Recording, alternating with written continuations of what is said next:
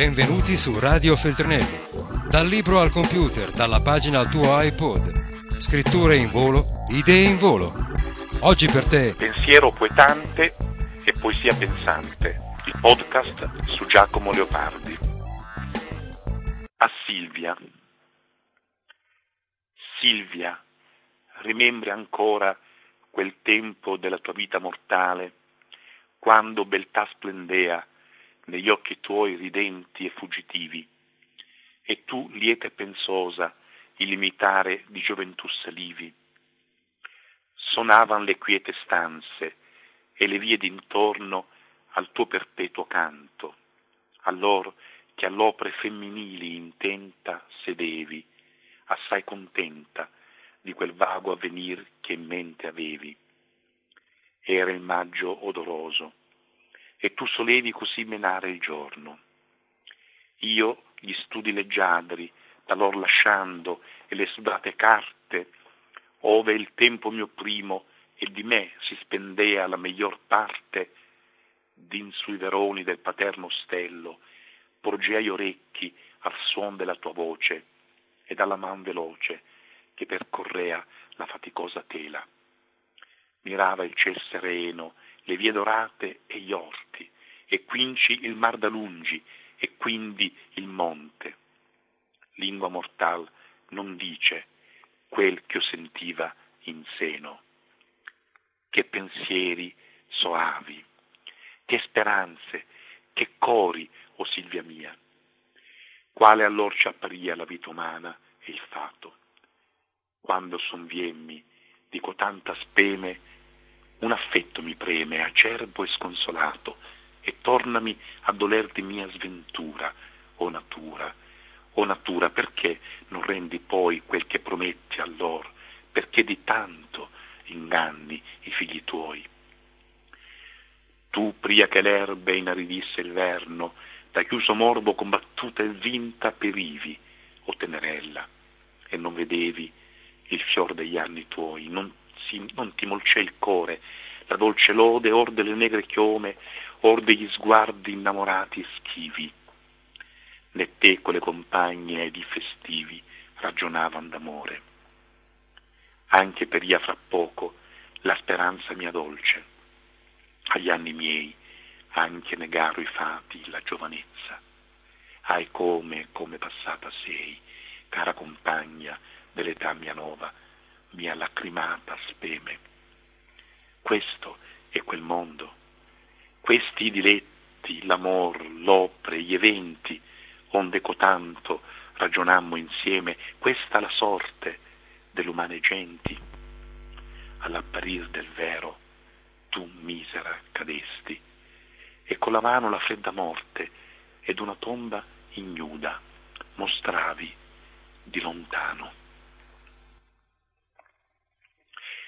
Ecco, la lettura eh, di Assilvia eh, ci riporta eh, a questo movimento che è proprio eh, della poesia di Leopardi, che è un movimento eh, per il quale viene richiamata da lontano un'immagine, una parvenza, parvenze le chiama Leopardi, un'immagine che torna da lontano e prende forma, prende corpo, diventa presenza.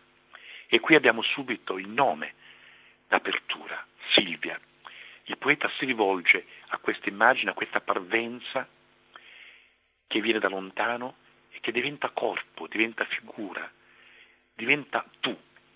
È la poesia che eh, prende corpo all'apparire del tu. E Leopardi eh, guarda eh, spesso da lontano e, ma mh, poi in questa lontananza evoca nella sua nella prossimità a sé, evoca qualcosa che è perduto. È il movimento della ricordanza, che Leopardi descrive peraltro anche nello Zibaldone sul piano teorico, la ricordanza come il ritorno di un'immagine antica, una ripetizione, una ripercussione, un ritorno di un'immagine antica. L'immagine antica qui è l'immagine della giovinezza, l'immagine di una giovinetta, l'immagine eh, di eh, Silvia che appare nella prima strofe proprio eh, chiusa nel suo tempo, nella sua eh, epoca, e appare subito nella sua vita, pulsante, vivente. L'immagine buca, diciamo, il tempo che di per sé è irreversibile, il tempo passato, il tempo fatto cenere, che non ritorna più. L'immagine buca questo tempo e si fa, si fa parvenza, si fa presenza che ehm, ha tutti i caratteri corporali e quindi diventa eh, visiva, diventa eh, fisicamente presente. E questo per Leopardi la poesia, il farsi presenza, il farsi forma viva di qualcosa che il tempo aveva già sepolto. La poesia compie questo miracolo, accoglie ciò che il tempo ha cancellato. La poesia ospita l'impossibile, ospita il ritorno da un tempo irreversibile di alcune figure. E a Silvia proprio questo, dice proprio questo movimento. E a Silvia in, mm, ci fa pensare anche al fatto che eh, la, questa presenza è descritta già tutta nella prima strofe con il nome all'inizio, Silvia, e con il verbo salivi che chiude, eh, che chiude la strofe. Il verbo salivi che è anagramma di, di Silvia, come ha notato una volta Stefano Agosti. Silvia Salivi, cioè Silvia che si presenta come nome e poi appare nella chiusa della strofe nel movimento del salire, nel movimento in cui lieta e pensosa saliva questo limitare di gioventù. Dunque è la prima strofe la strofe della presenza, del movimento, del corpo di, Assi, di Silvia. Se pensiamo che Leopardi questo testo l'ha scritto a, a Pisa, e quando uh, è tornata in lui la poesia, è, è, la, la, è tornato il vento della poesia. Nel mm, 27-28 eh, Leopardi stette a Pisa dal, dal, novembre del 27 al giugno del 28 e furono quelli mesi, eh, mesi molto pieni di lavoro, fervidi e anche sereni per Leopardi. E in una lettera alla sorella Paolina parla proprio di questa, questo ritorno della poesia. Da anni, da circa sei anni, Leopardi non scriveva versi e a Pisa sente il ritorno della poesia. La poesia torna col, con il testo Risorgimento e torna con Assilvia e eh, continuerà poi a Recanati con gli altri grandi canti, con le ricordanze e il canto notturno. Ma Silvia rappresenta quindi anche il ritorno di un'immagine antica, il ritorno di una presenza, di un affetto, il ritorno di un passato di giovinezza, ma rappresenta anche il ritorno allo stesso tempo della poesia. E allora, andando avanti, vediamo che eh, la, la, la, la, figura di Silvia si offre all'interrogazione affettuosa e amicale del poeta. È lei che in qualche modo eh, ora ricorda insieme col poeta. Quel, quel rimembri, Silvia rimembri ancora del primo verso, in realtà poi viene steso alla, a un movimento che implica l'io e il tu. È un colloquio in sostanza, un colloquio in cui una persona, Silvia, è muta, ma allo stesso tempo è sorgente del domandare dell'altro. E, e qui eh, questo riferimento alla vita mortale, no? quel tempo della tua vita mortale, quando beltà splendea negli occhi tuoi ridenti e fuggitivi, è un riferimento alla, a una figura piena di vita. E, e la vita mortale è guardata da lontano, no? quel tempo della tua vita mortale quando. Ecco, eh, questo sguardo da lontano è frequente Leopardi, anzi la poesia si dischiude proprio quando c'è una lontananza dello sguardo. Pensiamo al coro dei morti, no? il coro che, presce, che sta all'inizio, all'apertura dell'operetta morale Federico Ruisci e le mummie, e quando i morti, risvegliandosi nel, nella notte, nell'anno matematico, cantano questo coro eh, in cui guardano e pensano da lontano, guardano la, la, la, vita che hanno vissuto, pensano alla vita vissuta come a quel punto acerbo che di vita ebbe nome. La vita è solo un nome, la vita è solo un punto acerbo. E, è da questa lontananza che eh, Leopardi guarda la vita, è una finzione, spostarsi lontano in un punto lontanissimo eh, per vedere poi l'esplosione di vita e vedere la vita però all'interno di un movimento più generale, che è il movimento della natura, della fusis, che comprende tutti i viventi, uomini, stelle, animali, eccetera. Dunque, già nell'inizio abbiamo questa vita di Silvia, questa giovinezza, questa bellezza che splende negli occhi tuoi ridenti e fuggitivi. Ecco, mi è accaduto tempo fa di scrivere un saggio solo su questo verso e ora appunto voglio solo accennare all'idea di questo saggio. E, negli occhi tuoi ridenti e fuggitivi, in questo verso Leopardi raccoglie sia la tradizione della poesia d'amore italiana, la tradizione eh, stenovistica e dantesca, gli occhi ridenti, una tradizione che eh, aveva la, una sorta di teologia della luce attraverso il, eh, gli occhi, no? che si mostrava negli occhi e nel riso degli occhi. Il riso degli occhi è l'immagine di un'appartenenza della donna a qualcosa che era oltre il, la presenza dei corpi. Ma Leopardi assume diciamo, eh, questa tradizione libera, eh, sottraendola al suo alone teologico e mostrando proprio figurativamente gli occhi ridenti, ma e qui la novità di Leopardi, qui è veramente l'apax, gli, l'irripetibilità eh, all'interno dei, dei, stessi canti leopardiani di questo, di questo verso, aggiunge a ridenti fuggitivi.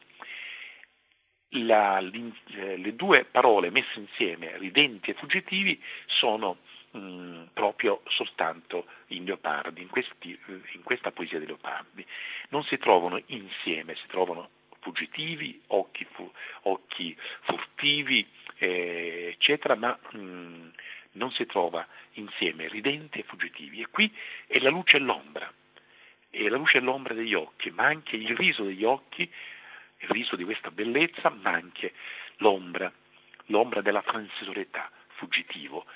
Insieme quel fuggitivo dice la transitorietà della, del, dell'esistenza della bellezza, ma anche anche lo schermirsi degli occhi, il, ehm, lo, sguardo, lo, sguardo, che è ombroso, è ombreggiato, è ombreggiato e non è, è ombreggiato dalla, dall'immagine della, della, fine. E dunque molti significati si addensano eh, intorno a questo verso.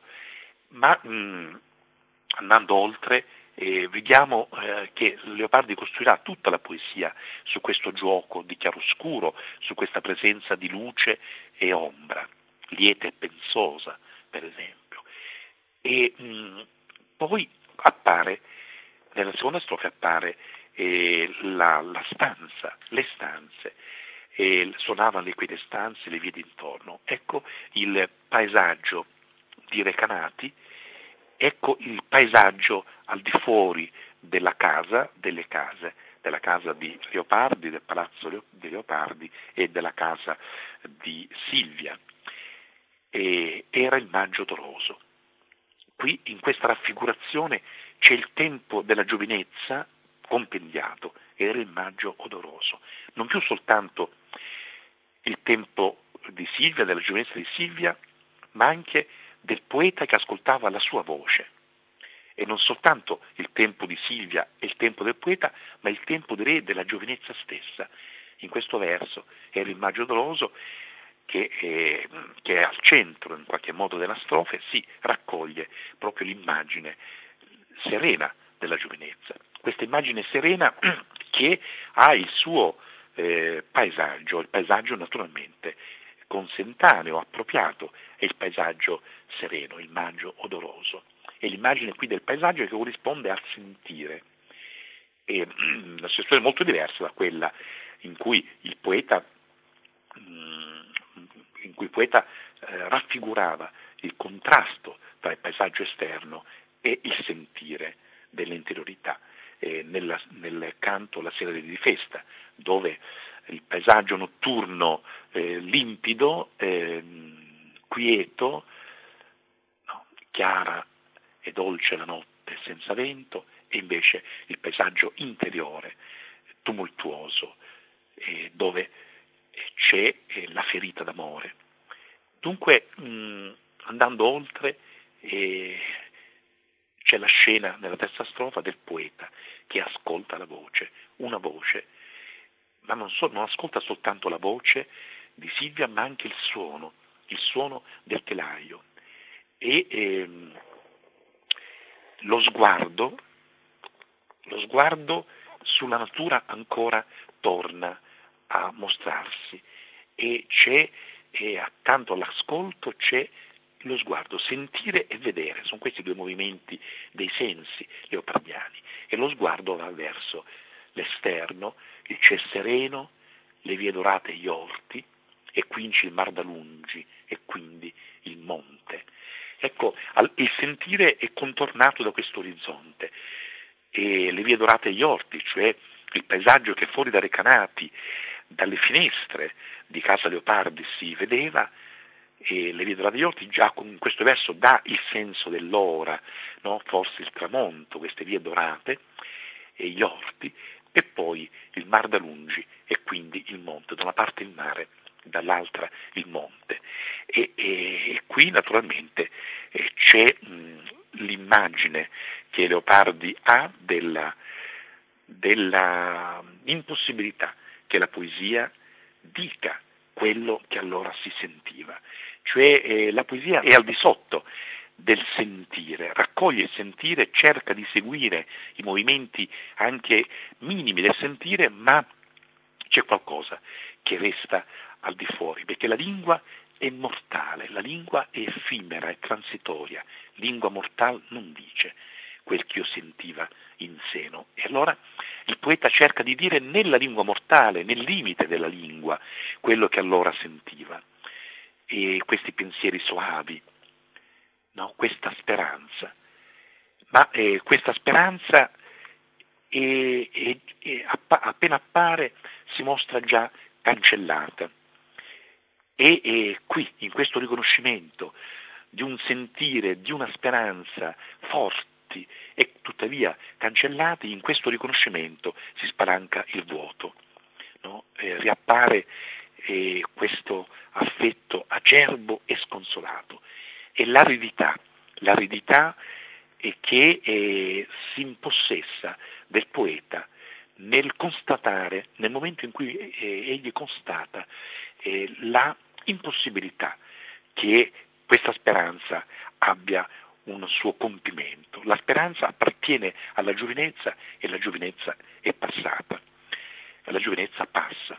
Ecco, e a quel punto il poeta torna ancora a guardare la natura, a interrogare la natura, questa volta non più il paesaggio che corrispondeva serenamente a quel vitale e gioioso sentire dell'amore e della giovinezza, ma il paesaggio che è immagine della natura della Fiusis, o natura natura, perché non rendi poi quel che prometti a loro, perché di tanto inganni i figli tuoi. E questa promessa è non adempiuta della natura, è qui l'origine del tragico no? per, per Leopardi e l'esistenza individuale si collega con l'esistenza collettiva, con l'universo, dove la Chiusi si mostra il suo sfiorire come connaturale, fiorire e sfiorire. Ecco, Leopardi poi parlerà di una natura che è vita comunque, una natura che è nascita e morte insieme. E comunque l'uomo osserva questo declino della natura o questo rinascere, ma si sente segnato in particolare dal declino. E dunque ecco, appare poi, eh, nella penultima strofe, appare di nuovo Silvia con, eh, con le immagini della morte, le immagini della sua sparizione, del suo accostarsi al limite e del suo sparire, proprio nel fiore degli anni. E, e questa sparizione, questa morte è presentata come, mh, la, come eh, un approssimarsi alla mancanza di tutto ciò che era intorno e che rendeva lieta la giovinezza. Dunque con la, la sparizione delle lodi, eh, delle lodi del corpo, dei capelli, dello, degli sguardi, la mancanza di tutto questo la sparizione e la mancanza della, di, una, di, una, vita che pulla intorno, di una lingua che intorno al corpo, ai corpi, eh, si mostra come, mh, mm, come es- esperienza della comunicazione, dello sguardo, del sentire comune. E, e allora eh, questo ragionare d'amore eh, insieme, eh, questi pensieri, eh, questo partecipare comune a un'esistenza che sale verso la giovinezza e che vive per un, per un momento nella, mh, nella letizia della giovinezza, tutto questo appare al poeta da lontano e, e, e la considerazione che segue nell'ultima strofa è la considerazione più generale del fatto che l'esistenza si mostra in questa letizia ma anche sua, nell'inclinarsi e nello spengersi di questa letizia e quindi anche la giovinezza del poeta di lì a poco eh, cadeva, anche la speranza del poeta e eh, le ultime considerazioni allargano, allargano eh, interrogativamente, come fa spesso Leopardi, il discorso. Questo è quel mondo? Questo è quel mondo.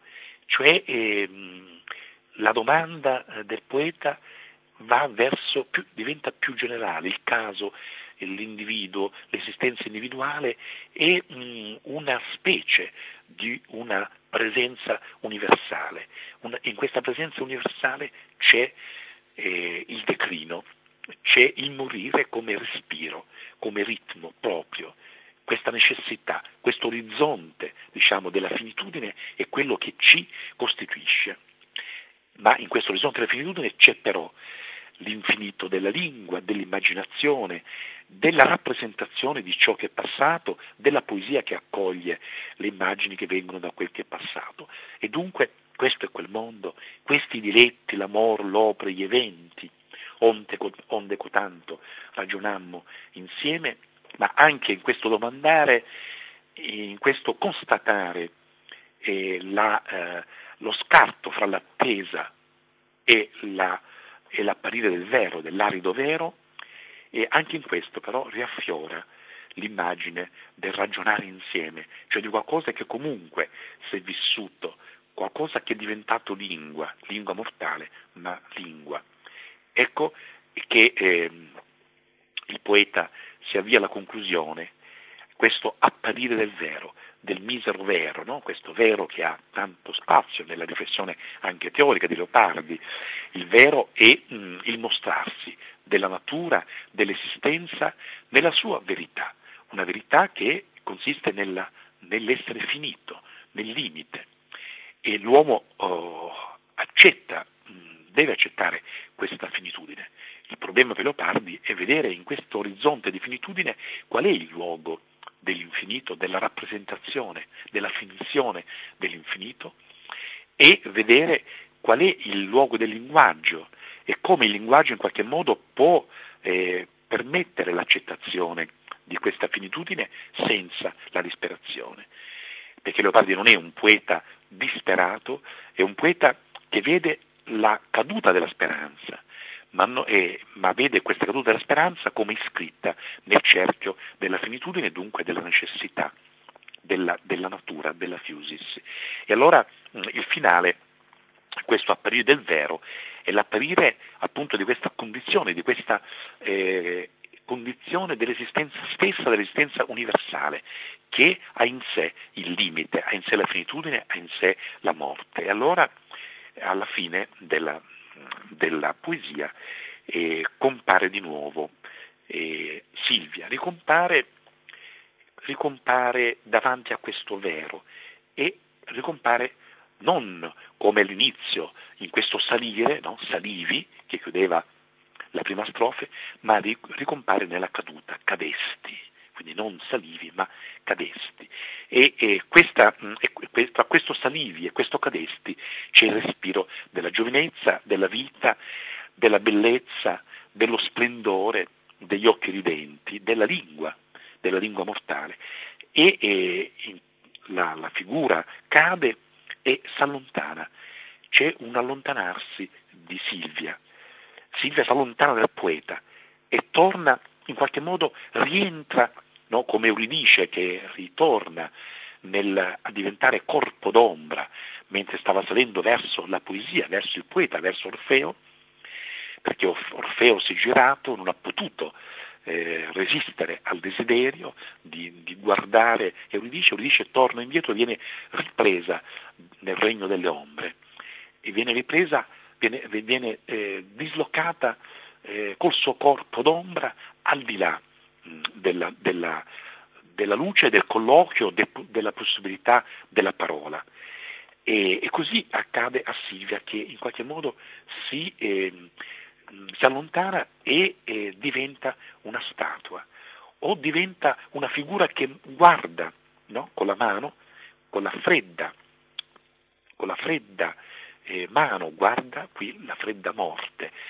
No? La, questo fredda riferito a morte è anche riferito in qualche modo alla mano e diventa come una statua canoviana, una statua funebre canoviana, che indica con la mano la fredda morte e una tomba ignuda ma la mo- mostra questa fredda morte, questa tomba ignuda da lontano.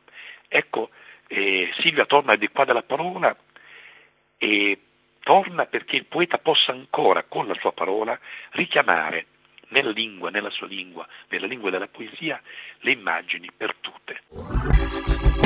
Radio Feltrinelli, tieni la mente a sveglia, non smettere di leggere. Resta collegato a questo podcast